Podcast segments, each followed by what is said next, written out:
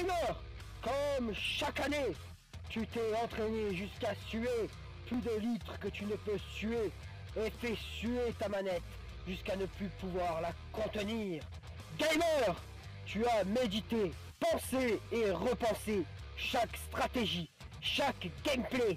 Gamer Tu as enchaîné les combos encore et encore. Gamer Es-tu prêt?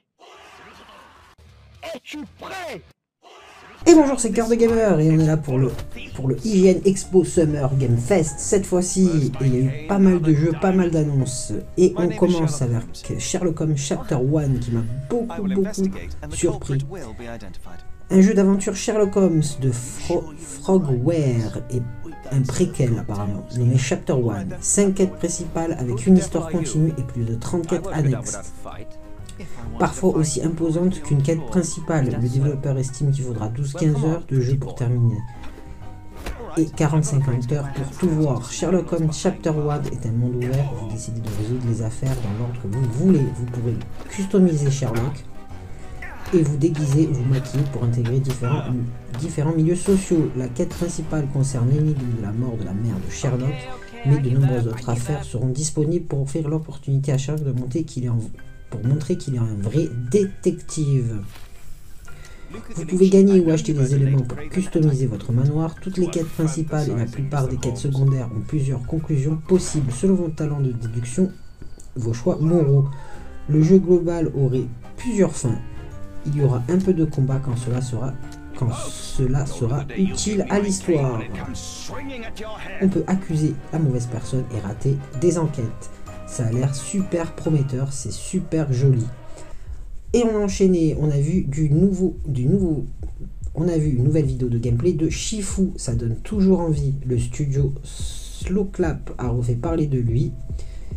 Et L'émission Hygiene Summer of Gaming nous a permis de découvrir un peu plus de gameplay pour Shifu et ça leur donne toujours très envie. On passe à Brumble, très intrigant, très perturbant, à suivre absolument. Et j'ai fait des recherches. Et c'est directement tiré du site ce que je vais vous raconter. Brambles Mountain King est un jeu d'aventure horreur axé sur des environnements atmosphériques, des graphismes haut de gamme, des moments cinématographiques et un gameplay décontracté. Tout au long du jeu, vous embarquez pour un voyage à travers le monde sombre de Bramble où vous rencontrez des boss, David vs Goliath, et explorer et traverser les magnifiques natures nordiques. Vous rencontrerez des créatures intéressantes et découvrir un monde unique rempli de fables nordiques et de contes de fées. Voilà, c'est un jeu que je vais surveiller. Il m'a tarpin tiré l'œil. On passe à Black Trail. Vous incarnez une Baba Yaga assez jeune, d'abord en tant qu'exilée de son village, puis en tant que sorcière qui retrouve petit à petit la mémoire. Ses souvenirs prennent la forme d'esprit va apprendre à chasser à l'aide de son arc. Explorer et chasser un peu partout dans un monde ouvert, le soft aura un système de choix moraux qui vous permettra d'influer en bien ou en mal sur ce qui vous entoure. Il sera également possible de concocter des élixirs grâce à des recettes dénichées un peu partout afin de gagner en puissance. Celui-là aussi m'a bien attiré. Et on passe à Stell Rising. Le studio Spider, à qui l'on doit Gridfall, avait dévoilé l'année dernière l'intrigante Stell Rising, mêlant la, révolution française à un univers steampunk avec des automates. Le titre publié par Nekon, ça a l'air toujours super cool et ça me donne toujours envie d'y jouer.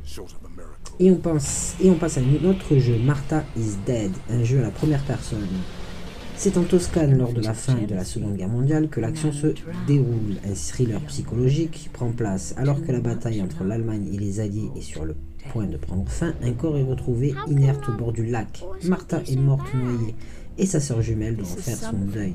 Mais le mystère qui entoure ce sombre événement la plonge dans l'horreur et c'est une expérience torturée qui s'annonce et c'est produit par le studio LKA. Et on enchaîne avec le dernier jeu qui m'a titillé, c'est Chernobylite. Chernobylite est un jeu de survie de science-fiction développé par le studio polonais The Freehound 51. Je vais vous raconter un peu de scénario. Igor, un ancien ingénieur, est assailli par des visions mystérieuses où lui apparaît Tatiana, sa fiancée disparue lors de la catastrophe de Tchernobyl en 1986.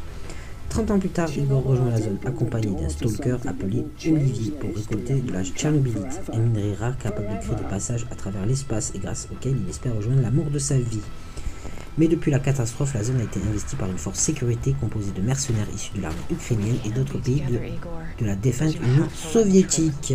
Toujours hanté par ses visions de Tatiana, Igor entame sa quête dans une zone devenue plus hostile que jamais. Et voilà pour les jeux, voilà ce qui s'est passé pour les jeux intéressants dans l'hygiène Expo Summer Game Fest. J'espère que vous passez des bonnes fêtes encore une fois. J'espère que les annonces vous plaisent, j'espère que vous jouez, que vous débattez. Je vous dis à une prochaine vidéo car ça continue, ce n'est pas fini, la fête du jeu vidéo continue. Bonne fête à tous, à plus